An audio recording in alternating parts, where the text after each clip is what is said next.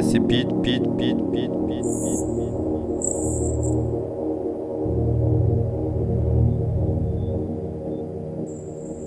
Tout ce que j'ai fait, ne faites pas.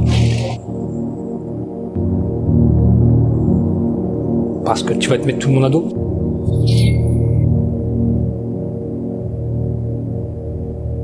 Les épreuves, est-ce que tu vas les surmonter ?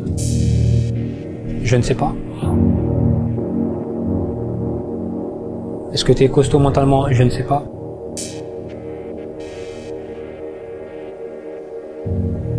Tu veux me ressembler ? Ça sert à rien, parce que t'es pas moi.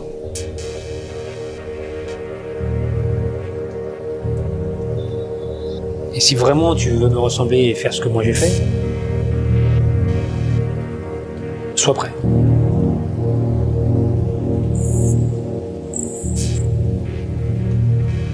Je pense que je pense que ma mère fait partie des originales. Et que j'ai passé mon enfance et ma vie à gérer le regard des gens normaux sur ma mère originale.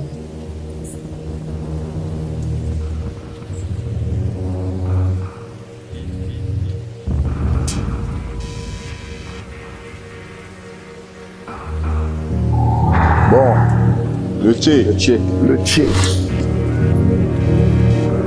C'est un gars entier, c'est un gars avec qui euh, je peux aller au combat, c'est un gars sûr. J'ai appris en toutes ces années à respecter et à aimer les gens qui sont pas comme les autres. Nico fait partie des gens à part. Enfin, on aime ou on n'aime pas. Nico, c'est pas un ange quand il a pas envie d'être un ange.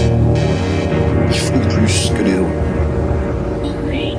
Nico, le politiquement correct, il sait pas faire. Il faut même plus pour les autres. Information non vérifiée qui circule.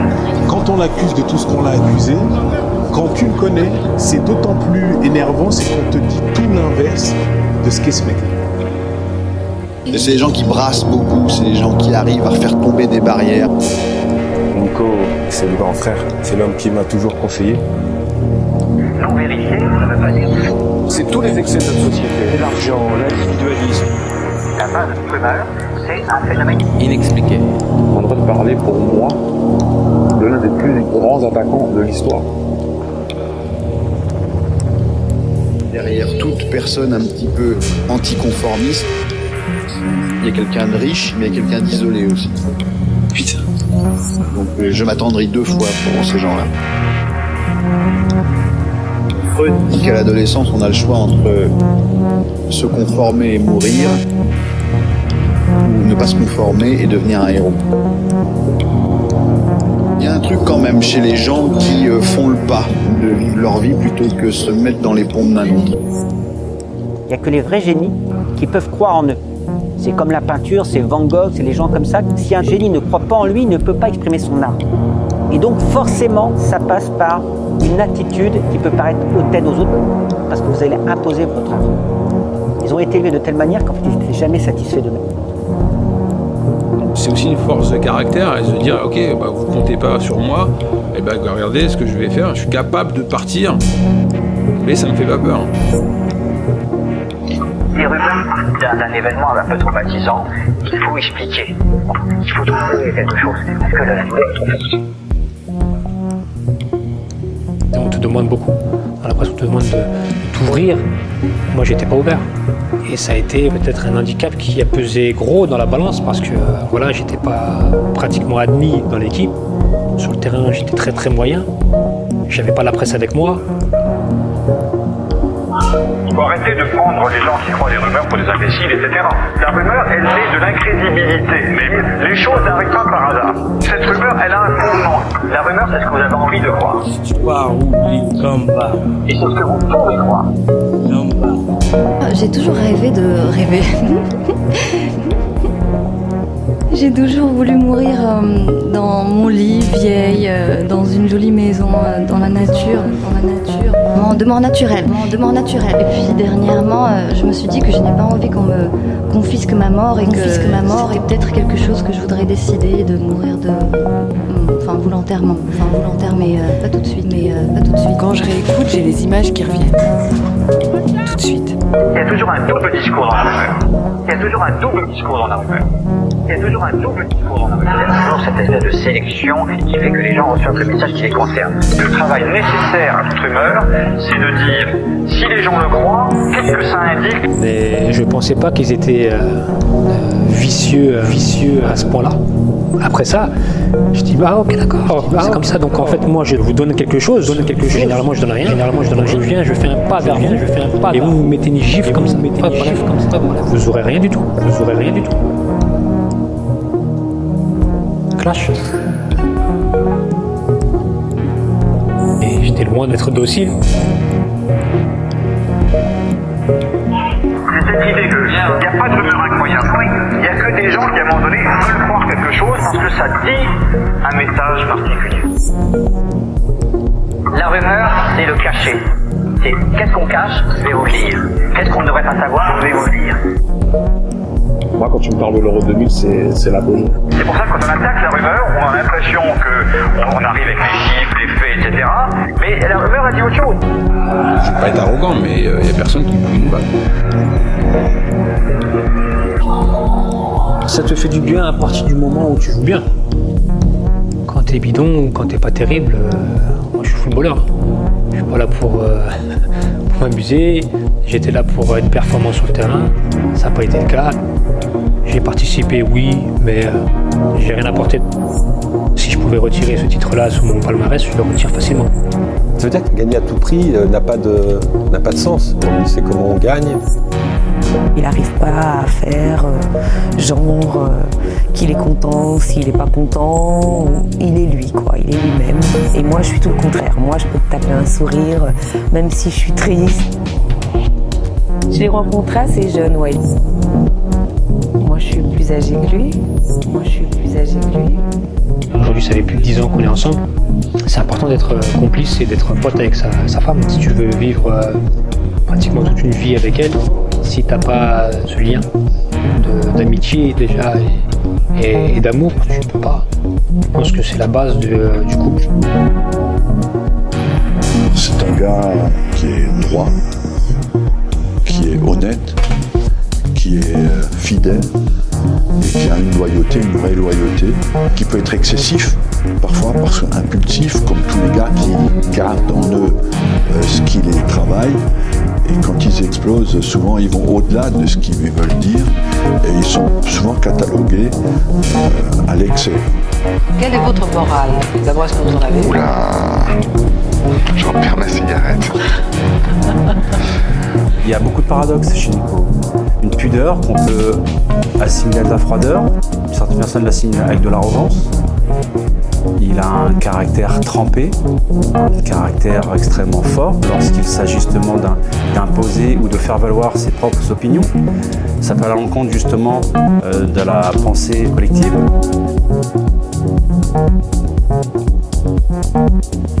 Ou même d'une certaine hiérarchie mise en place. Si tu savais comme je me sens seul avec toi. Le pire, c'est quand on est chez des amis, que tu parles de notre couple avec la distance de ceux qui ont tout compris. Quand tu fais mine de rire gentiment de mes défauts en public alors que je sais combien ils te tordent les nerfs. Quand tu me demandes de faire ce que je ne sais pas faire et que tu te plains parce que je ne sais pas le faire. Si tu savais comme je me sens seul quand tu affiches notre complicité qui n'est plus qu'une collaboration. Si tu savais comme je me sens seul quand tu ne cesses de m'interroger, quand tu exiges que l'on parle pour dénouer de faux problèmes. Que l'on se dise ce qui ne va pas pour analyser nos sentiments et nos émotions. Que nous décortiquions et décomposions tout ce que nous éprouvons pour mieux clarifier les choses, dis-tu. Mieux les rendre opaques et les emmêler, pensais-je. Comme je me sens seul quand tu déverses sur moi un torrent de mots pour calmer tes angoisses. Et que ces angoisses ne sont pour moi que le reflet de ton refus d'accepter enfin ce que je suis. Si tu savais comme je me sens seul, quand je lis dans tes yeux ce souhait plus fort que les pierres, que je sois un autre homme. Clash. savais comme je me sens seule avec toi. Le pire, c'est quand on est au lit. Quand je sens ta présence dans mon dos, quand je t'entends bouger ou respirer. Si tu savais comme je me sens seule quand tu es si près de moi. Parfois, je me demande qui tu es. Je me dis, qui c'est ce type là à côté de moi ? Je ne te retrouve pas. J'ai essayé, mais je ne te retrouve pas. Tous les soirs, quand je rentre, j'espère retrouver l'homme que j'ai rencontré il y a douze ans et je tombe sur toi. J'ai l'impression que tu m'as repris ce que tu m'as donné il y a douze ans. Je voudrais que tu me rendes ce que tu m'as donné. Je voudrais que tu me rendes ces moments qui me faisaient vriller le cœur. Regarde ce que tu as fait de nous. Il est où l'homme que j'ai tant aimé ? Il est où ? Comment se fait-il que je ne puisse plus te supporter ? Et comment se fait-il que je ne puisse pas me résigner à ne plus pouvoir te supporter ? Tu n'as pas changé. Rien en toi n'a changé. Alors pourquoi je ne te reconnais plus ? Les rares fois où nous faisons l'amour, c'est comme si je me masturbais avec ton sexe. Je ne peux plus supporter ton sexe. Il ressemble à un rongeur endormi sur deux coussins. Un rongeur vautré, repu. J'en veux encore, tu comprends. Et toute ma vie, j'en voudrais encore. Dans dix ans, dans trente ans, j'en voudrais encore. Ce n'est pas une question d'âge. Même à quatre-vingts ans, une femme a toujours vingt ans dans sa tête. Ses rêves et ses désirs sont les mêmes. Ils ne sont plus avouables, mais ce sont les mêmes. Regarde-toi. Tu es là sans rien dire. Mais dis quelque chose, bordel. Me laisse pas toute seule. Ma morale, c'est de ne pas agresser les autres. Un matin d'avril, je vérifie comment se conjugue sans foutre à la première personne du singulier. Un matin d'avril, je sors sans culotte, sous ma robe en jean, arpenter la rue, car je m'en fous. Pour le dire en quelques mots de plus, agir librement, sans influencer ceux qui ne veulent pas être influencés, et sans imposer euh, ses idées aux autres, à moins que ces idées ne soient reçues volontairement. J'adore mon métier, je déteste mon milieu. Donc je, j'aime, j'aime travailler, mais j'aime pas euh, oui, les gens euh, glandouiller avec les, ceux qui le font aussi. Pourquoi ? Parce qu'ils sont superficiels ? Non, pas tellement, parce que je suis misanthrope naturellement. Et puis je crois que le, le, le métier se, ne, ne, ne se fait pas dans les, dans les backstage des, des festivals et tout ça. C'est, encore une fois, j'aime le travail, j'adore travailler, vraiment. Mmh, je comprends. Nous sommes en guerre. Nous sommes en guerre. Nous sommes en guerre. Il y a eu la grande peste de l'an mille, mais tu vas voir la grande merde de l'an deux mille. Si c'est une machine qui le fait à votre place, c'est pas grave pour les, les gens. Par contre, ça prouve qu'on n'avait rien à faire. Alors, j'ai là. coutume de dire que je suis ni pessimiste ni optimiste, mais lucide. En tout cas, que j'essaye d'exercer une forme de lucidité. Personne ne peut dire qu'il y a euh, la lucidité absolue, évidemment, mais j'essaye d'être euh, le plus factuel, le plus objectif possible dans ma lecture des, des faits, et de me renseigner auprès de multiples sources pour essayer de dessiner euh, le paysage euh, face auquel nous sommes. Et je me suis documenté énormément, j'ai beaucoup lu euh, d'auteurs et, et d'experts des questions euh, écolo, euh, ça me passionne totalement. Donc j'ai maintenant pas mal d'années derrière moi, on va dire d'études sur ce sujet, même si elles sont un peu informelles, ou en tout cas très pratiques sur la façon de les exercer au quotidien, donc à la fois théorique et pratique. Et j'ai une vision qui est sombre, parce que euh, les données dont on dispose aujourd'hui dessinent assez clairement euh, une impasse et la nécessité euh, de regarder les choses avec objectivité nous amène à penser que ça ne va pas durer très longtemps euh, sur les fondamentaux euh, de cette société de consommation et de surconsommation, euh, cette société productiviste euh, qui euh, bah, consomme plus de ressources que la Terre n'est en capacité de les renouveler et qui génère tellement de déchets et d'externalités négatives, y compris sociales, qui font que tout ça n'est pas tenable. Donc ma vision, c'est qu'effectivement, je ne sais pas quand, je ne sais pas comment, euh, mais ce système risque très probablement de s'effondrer, que ce soit financier, social, écolo, ou tout ça enchevêtré, euh, risque de, d'advenir, et sans doute à une échéance relativement proche. J'ai toujours vécu les choses à, à deux cents à l'heure et à deux cents pour cent. Dans le fond, je suis un moraliste. Un moraliste est quelqu'un qui traite de la morale, qui discute de la morale, qui refuse la morale traditionnaliste et qui donne en exemple sa propre morale. J'aime quand on me dit la vérité et ce n'est pas ce que j'ai trouvé dans ce milieu-là. J'ai préféré rester avec les miens. On n'est pas beaucoup, mais au moins tu sais qui est qui. Je rêve d'une société où la morale soit faite euh, d'élégance, de justice, je suis un peu humaniste, et de courage. Je pense que tu fais les choses avec le cœur. Chaque fois que je fais quelque chose, j'essaie d'être euh, discret, je fais sincèrement. C'est ce que j'aime euh, être, c'est ce que j'aime faire. Je ne parle pas beaucoup de ce que je fais en dehors du football. Et j'aime bien être euh, silencieux, j'aime bien être euh, passé inaperçu. Même si c'est difficile, mais euh, j'ai ce côté-là où, qui me dit que voilà, il y a, y a un Dieu sur terre et Dieu voit ce que tu fais. Et tu n'as pas besoin de, d'être jugé, même si c'est positif, tu n'as pas besoin d'être jugé par les gens. Dieu sait ce que tu fais et si tu fais des choses bien, ben voilà, tu auras les récompenses. J'aurais dû être un chat errant, une plante grimpante, un crustacé, la tête vide, une folie souveraine. La vie m'insuffit. Bientôt j'aurai le courage de partir loin des routes, des humains, prendre le premier train, marcher jusqu'à une rive quelque part, loin de tout. C'est mon projet. Tout le monde se fait des projets, des accomplissements pour pouvoir le dire aux autres, pour se remplir sans s'en donner l'air. Ils font comme si c'était normal, ce doit être normal. Avec leur jalousie oblique, ils prônent la vie équilibrée, le sport, le travail, les loisirs. Mais nous sommes tous prisonniers ici, dans ces quartiers où il n'y a rien, où il y a tout. Cette existence est accessible.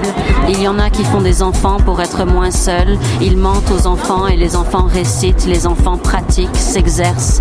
Ils ont leurs écrans, chacun a son écran, ses activités. Et bientôt aux enfants aussi, on demandera des projets, des compromis, des week-ends, des vacances à la mer, des randonnées à la campagne, des regroupements, une efficacité civile. Esclaves, lâcher les chiens, brûler les journaux. On me parlera d'intégration, mais je resterai l'étrangère. Même les intégrés restent étrangers, ce sont des étrangers intégrés. J'ai la langue étrangère, la peau étrangère, ça éclate, ça saute au visage. On me demandera toujours d'où je viens, où je vais, depuis quand, combien de temps. On me tutoiera pour mieux se situer, mais jamais on ne me demandera où es-tu. Et c'est tant mieux. Eux non plus ne savent pas où ils sont. Ils courent comme des poules, comme des camions. Il ne faut pas leur en vouloir. On me dira qu'il y a toujours les primes, les congés payés, les assurances, les récompenses. Et à tout cela, je répondrai non.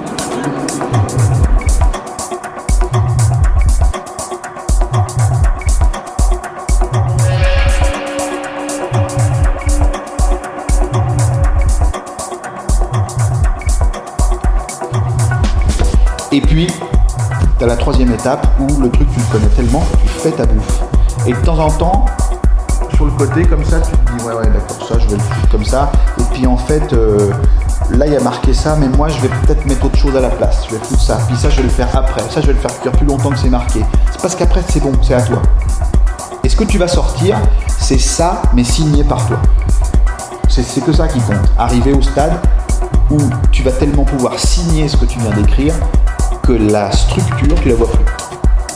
Tu vois plus les structures des, des, en architecture, tu, tu, tu, tu, la, tu la renifles, mais elle n'est pas apparente.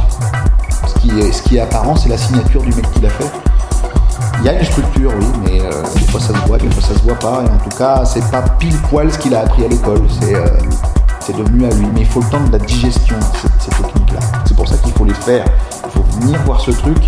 Il faut, il faut se concentrer là-dessus, il faut se prendre le chou là-dessus, il faut même peut-être en prendre plein la gueule et se dire merde, c'est, c'est chaud, c'est compliqué, machin, et puis il faut insister, et après, il y a une seconde étape de ta vie d'auteur qui fait que tu as en toi un bagage qui te permet de tirer les choses par ici, de repousser celle-ci, d'échanger celle-ci et celle-ci, de faire un truc d'une demi-heure, d'une heure, d'une heure et demie, de trois, de quatre, en trois films, en quatre films, de dix heures, de une série, en trente heures, en quarante. Euh, une fois que tu maîtrises. Mais pour maîtriser, c'est pas le lendemain du séminaire de Vogler, faut attendre un peu. Je pense que d'en arriver là, à un moment, j'aimerais bien que de temps en temps, sur les grandes chaînes, à des heures Comme ça, on voit des gens, je sais pas, brillants, qui nous inspirent quelque chose, qui ont un truc de plus que nous, qui, ont, qui nous filent envie de comprendre des trucs sur le monde, sur ce qu'on est. De mettre en scène comme ça le, le discours euh, abscon et la médiocrité, ça me saoule. Voilà. Il faut euh, évidemment euh, lutter bien longtemps pour ça. Et je ne suis pourtant pas un utopiste. Mais le sens du péché, cette forme puritaine qui vous oblige à trouver une justification au fait qu'on existe, au fait qu'on a du plaisir, est terrible. Elle conditionne tous les êtres humains. Et on parle toujours du monde libre face au monde socialiste communiste. Mais d'abord, il faudrait que ce monde libre se débarrasse de la morale chrétienne. Il faudrait d'abord qu'il n'y ait plus ce sens abominable du péché. Alors on dit, si on n'a pas le sens du péché, on tue tout le monde. Ce n'est pas vrai. La criminalité existe bien autant dans les sociétés qui ont le sens de la culpabilité que dans les autres. Alors voilà, moi je suis euh, contre la morale qui vous oblige à vous considérer toujours comme un criminel. Je suis pour la morale qui vous donne la liberté d'agir, d'être heureux, d'aimer, d'avoir du plaisir. Que ce soit d'adorer euh, la forêt de jour avec les petits oiseaux, ou que ce soit euh, de ne pas avoir honte du plaisir. Il a toujours dû prouver que, qu'il était costaud. Qu'est-ce qu'on appelle le scandale? Qu'est-ce qu'on appelle choquer? Pour beaucoup de gens, c'est euh, de dire les choses d'une façon qui les surprend, auquel ils ne s'attendent pas. C'est-à-dire les dire au fond sans hypocrisie. Dans cette mesure, oui, euh, je dois dire que je trouve que choquer est une qualité. Même aujourd'hui, ça passe pas. Au moment où tout le monde attend un démenti ou euh, d'éventuelles excuses, il fait pas ça. Parce qu'il est balèze et qu'il tient le cap. Quand il se donne un cap, ben il y va. Et ça, euh, les gens, ils comprennent pas ça. En fait, là, on, a, on, on baigne dans une odeur de, de gaz et on ne sait pas d'où viendra l'étincelle. La seule question qui vaille, c'est comment est-ce qu'on peut expliquer cette euh, surenchère de mesures euh, euh, expérimentales euh, testées pour la première fois, confinement d'une population saine, jamais fait auparavant, euh, port du masque généralisé euh, à des personnes en bonne santé, jamais fait auparavant, port du masque euh, fait à l'extérieur, jamais fait auparavant, accélération d'une, procédu- d'un, d'un, d'une procédure de euh, mise au point vaccinale, euh, sautant euh, les, les, les phases trois qui n'avaient jamais fait, été faites auparavant. Donc ça doit nécessairement nous interpeller. Ça, c'est le vrai Nico, tu vois. Ça, c'est Nico que tu peux palper quand tu es au quotidien avec lui. Les gens de l'extérieur ne savent pas que le mec est comme ça, tu vois. Ça fait mal, et ça fera mal jusqu'à, jusqu'à la fin. Nous, on croyait dès le début au projet, on était convaincus que ça pouvait fonctionner, que ça allait fonctionner. Mais bon, les banques étaient nettement moins convaincus que nous. Il y avait des gens autour de nous qui nous prenaient un peu pour des farfelus, euh, des créatifs, qui avaient euh, une vision un peu différente de ce qu'était euh, la consommation et la production. Et nous, on voulait s'inscrire dans ce paysage de manière un peu différente. Tape tellement sur le système que c'est pas évident tous les jours de décoder leur message de détresse. Nous partageons euh, notre affection pour les tournages calmes et nous ne travaillons pas dans la douleur euh, psychologique, nous ne travaillons pas dans, la, dans le conflictuel. Je déteste ça sur les plateaux, je suis quelqu'un de très calme. C'était un moment euh, très émouvant où euh, voilà, c'est, c'est des fois des, des moments comme ça qu'il faut, qui sont tristes mais qu'il faut vivre et, et franchement j'ai. C'est un, c'est, un, c'est un moment que je n'oublierai jamais. Ça me faisait pas envie. Et j'ai pas envie de travailler sans envie. Donc le projet il est mort d'abord, mais il est enterré. Il est resté dans un tiroir et ce n'est que par euh, la possibilité de pouvoir aller un cran plus loin. Et il faut le début d'un film, il faut la, au milieu et il faut la fin. Et la fin en général elle n'est jamais belle, à part à Hollywood. Ça va, ça va mal finir. Il fallait faire plus, il fallait contre-attaquer. Euh, enfin, en tout cas, du point de vue de l'inventivité, il fallait avancer les pions. il y a les attachants. Ils sont pas faciles non plus, mais vous savez pas pourquoi, ils réveillent une espèce de fibre maternelle.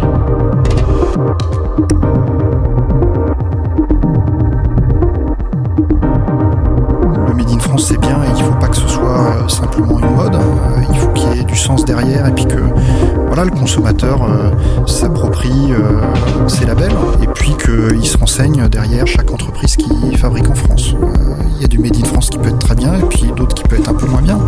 On fait tous un peu de politique, c'est pas euh, simplement euh, s'inscrire sur des listes électorales ou d'aller voter. En achetant et en consommant différemment, euh, ben, on peut changer la société dans laquelle on vit. Produire différemment et produire mieux, c'est aussi un peu de la politique. La manière dont on, on agit au quotidien, à travers ce projet, ben, on essaie de faire différemment. Et la créativité, bah, c'est penser différemment. Euh, en ce qui me concerne, j'ai développé euh, un rapport solitaire à l'invention.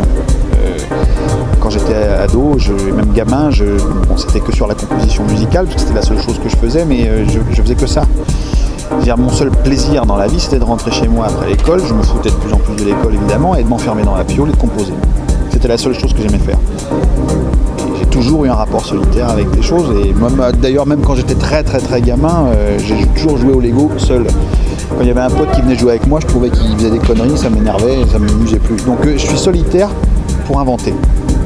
Et évidemment, j'essaye de me parfaire dans les diverses disciplines qui me permettent de fabriquer un truc. Pas seul, évidemment, j'ai une équipe de tournage, j'ai des gens de grands, grands, grands talents autour de moi et, et, et, et plein de gens qui savent faire des milliards de choses que je ne sais pas, absolument pas faire. Mais j'essaye de confectionner les choses et de les signer seul, parce que c'est comme ça que j'envisage d'inventer les choses. C'est pas du tout un critère, ça ne marcherait pas pour tout le monde, c'est pas un truc que je recommande à n'importe qui, euh, pas plus que je me découragerais quelqu'un d'avoir envie de le faire, mais c'est mon caractère. Voilà.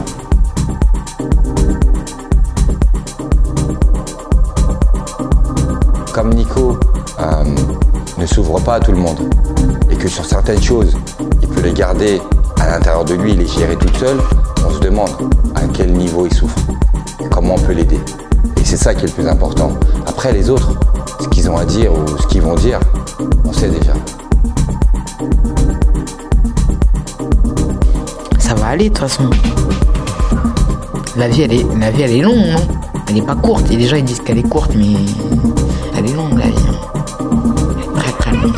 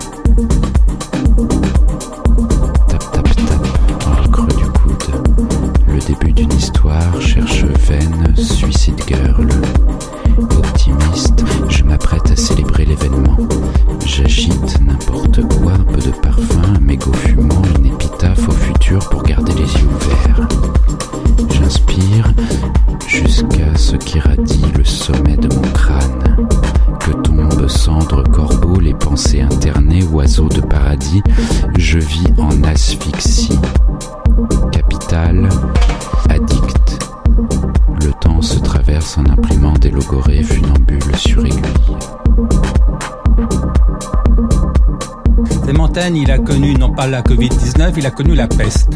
Taux de létalité du temps de Montaigne, proche de cent pour cent. Mortalité. Rappelons que le taux de mortalité de la covid dix-neuf est entre zéro virgule trois et zéro virgule cinq pour cent. Ça n'a rien à voir. Et en matière de, de violence, euh, Montaigne, il a connu les guerres de religion. Il a connu la Saint-Barthélemy, des dizaines de milliers de morts, des centaines de milliers de morts sur plusieurs années. C'était autre chose que les atroces attentats du, du Bataclan ou de Charlie Hebdo. Autrement dit, la lecture, le, l'histoire en général, le recul, mais spécialement la lecture de Montaigne nous aide à prendre du recul. Et puis surtout, euh, Montaigne dit deux choses qui me paraissent euh, décisives. La première chose, il écrit « Ce dont j'ai le plus peur, c'est la peur ». Dans un pays dominé par la peur, imaginez que mes enfants, qui sont de, de, de jeunes trentenaires, risquent de passer toute leur vie masqués, euh, interdiction de se serrer la main, de, de, de s'embrasser. C'est que le confinement, on savait que ça ne pouvait pas durer. Pour des raisons économiques évidentes, au bout d'un an, on mourrait de faim dans la rue. Euh, mais le masque, ça va durer combien de temps ? Si dans vingt ans, dans trente ans, le virus est toujours là, est-ce qu'on sera toujours masqué ? Est-ce qu'on n'aura toujours pas le droit euh, de, de se serrer la main, de, de s'embrasser ? Donc je crois qu'effectivement, euh, on a une société qui est en train de se déliter, une euh, minorité de nantis euh, qui continue sa course folle et sa fuite en avant vers la technologie et vers euh, le bien-être euh, à tout prix, euh, avec une masse de plus en plus importante de personnes qui ne jouissent pas de l'essentiel euh, en ce monde, et donc des inégalités qui progressent et qui vont évidemment concourir à cette fracture dont on parlait euh, au début de notre conversation, à cet effondrement, parce que tout ça n'est pas tenable.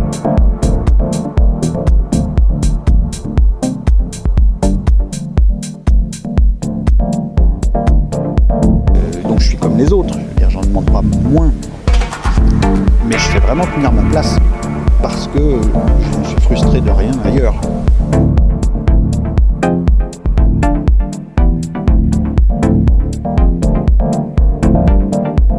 Qu'est-ce que tu sais, toi ? Tu connais que l'angoisse, que les jeux vivent.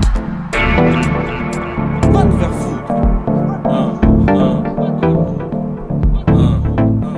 foutre. Si tu pars, oublie le combat. Et si tu parles, obligé combattre. Si tu craques, obligé combattre. Si tu craques, obligé combattre. To remind ourselves where we come from and to claim the future for ourselves and for our children. Today, our great Democratic Party, which has saved this nation from depression, from fascism, from racism, from corruption, is called upon to do it again. This time to save the nation from confusion and division, from the threat of eventual fiscal disaster and most of all. Moi je pense que euh, chanter faux, c'est pas grave du tout. En revanche, ça prouve que vous n'avez pas compris ce que vous faites. Alors qu'est-ce que tu veux faire ? Tu veux prendre le tout et aller te réfugier quelque part, c'est ça ? Bah, aller où ? We should not be embarrassed.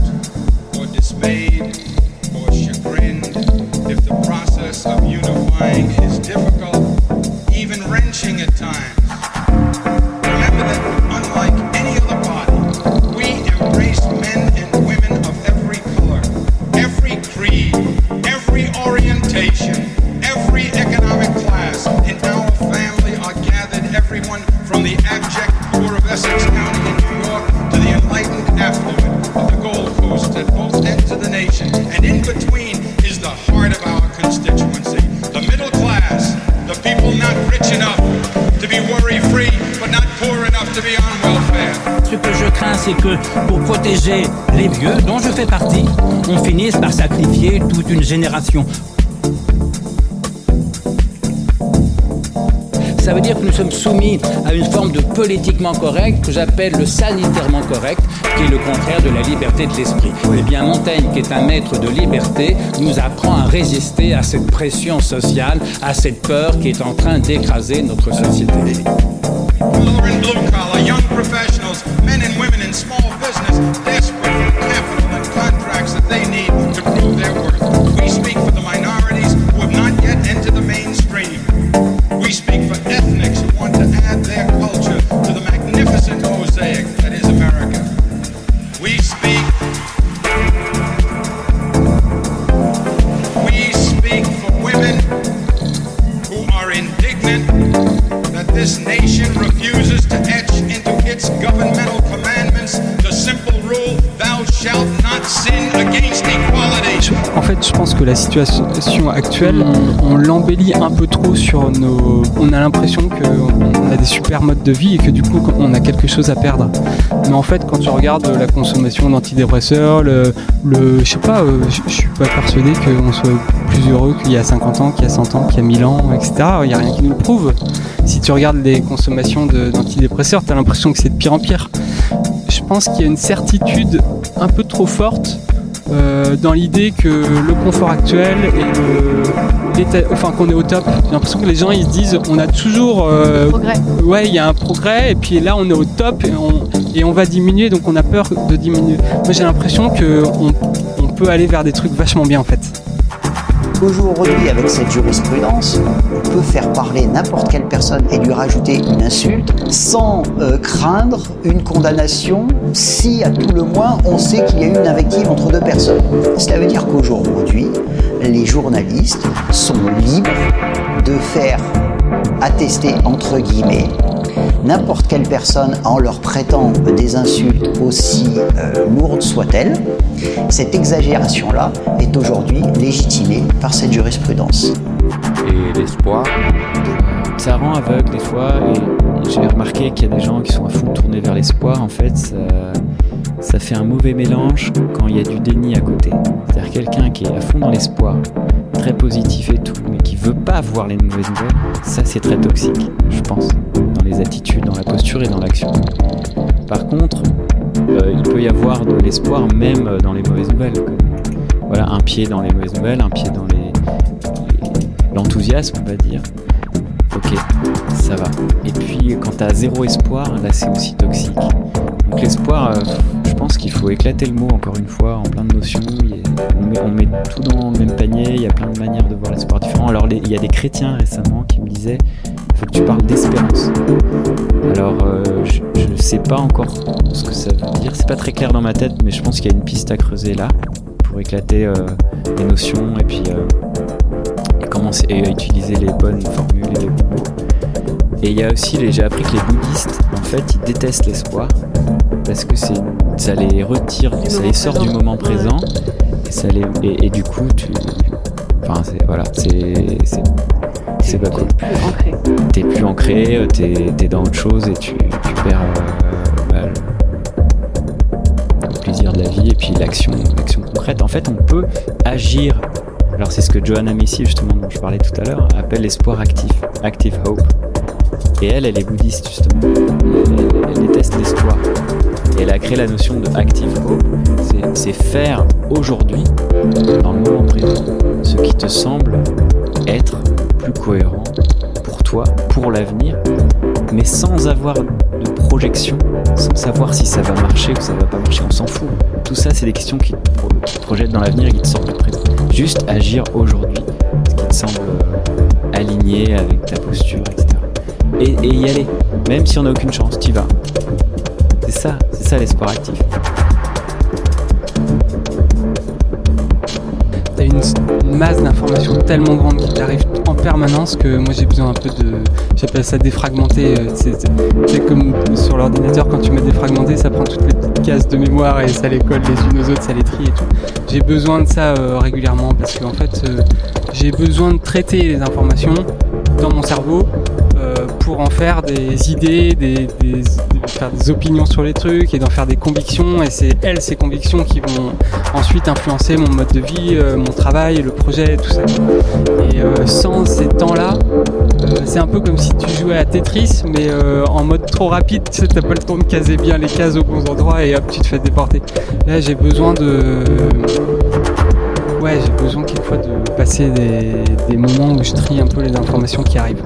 Autrement dit, il faut accepter notre fragilité, il faut accepter notre finitude, notre mortalité, notre imperfection, et dans cette, dans cette acceptation, trouvons les moyens de vivre le plus heureusement possible. Est-ce que les élites qui auraient cette conscience très cynique pensent véritablement qu'ils vont pouvoir se préserver du dérèglement climatique ? Je comprends pas comment ça peut être possible, mais après tout... On n'est pas une folie près. Hein. Je pense qu'il s'est protégé de, toute cette notoriété de tout ce qui tournait autour de foot parce qu'il sentait que c'était pas son milieu, que c'était pas, il n'était pas dans son élément, quoi. Et je pense qu'à force de se protéger, il s'est peut-être créé un, un fossé entre, entre lui. Euh, il, il croit à la vérité, mais il ne prétend pas la connaître. Autrement dit, il est sceptique, ce n'est pas un sophiste. Il ne dit pas que rien n'est vrai. Il dit que la vérité, on ne la connaît jamais absolument. Et donc, il s'agit de la chercher. Son scepticisme, c'est un mouvement vers la vérité, alors que beaucoup, au contraire, ne cherchent que la certitude. Et Montaigne nous apprend à aimer la vérité davantage que la certitude. Oui. Je suis très content de ne pas faire partie des gens qui mettent trente-cinq ans à se rendre compte qu'ils, qu'ils font un truc qu'ils ne voulaient pas faire. Ce dont j'ai le plus peur, c'est la peur. Il y a clairement une guerre des classes et la classe des riches a gagné, comme dirait l'autre. Warren Buffett, c'est, c'est... Voilà, François Ruffin le dit très bien. Il y a, il y a une classe qui, qui est en train de tout détruire, qui, qui, qui accapare tout, qui augmente les niveaux d'inégalité. Et ça, c'est hyper toxique pour la société. Ça crée des super pauvres, mais ça crée surtout des tensions, des conflits, des guerres et tout ça. Mais c'est, pour moi, c'est irresponsable. Et je comprends pas qu'ils savent, ils sachent pas ça. C'est évident qu'ils vivent eux-mêmes dans un, dans un monde de merde s'ils continuent. Et c'est, c'est pas une question idéologique qu'il faut qu'on soit tous à égalité. C'est même pas ça. C'est, si tu partages pas, bah, tout le monde meurt, quoi. Ces choses tendres que la vie est aisée à troubler. C'est un grand sensible, mais il le montre pas. Et j'ai l'impression qu'il faut montrer ses émotions. Si tu le montres pas, on dit quelqu'un de froid, t'es quelqu'un qui est pas aimable.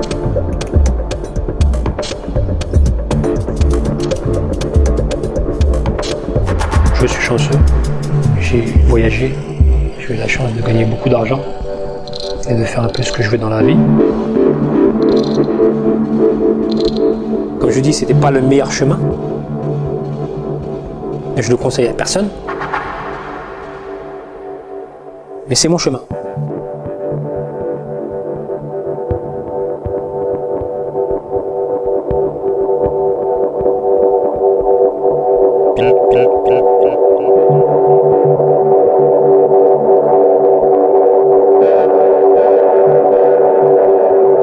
Je veux qu'on agisse et qu'on prolonge les offices de la vie tant qu'on peut. Et que la mort me trouve plantant mes choux, mais nonchalant d'elle et encore plus de mon jardin imparfait.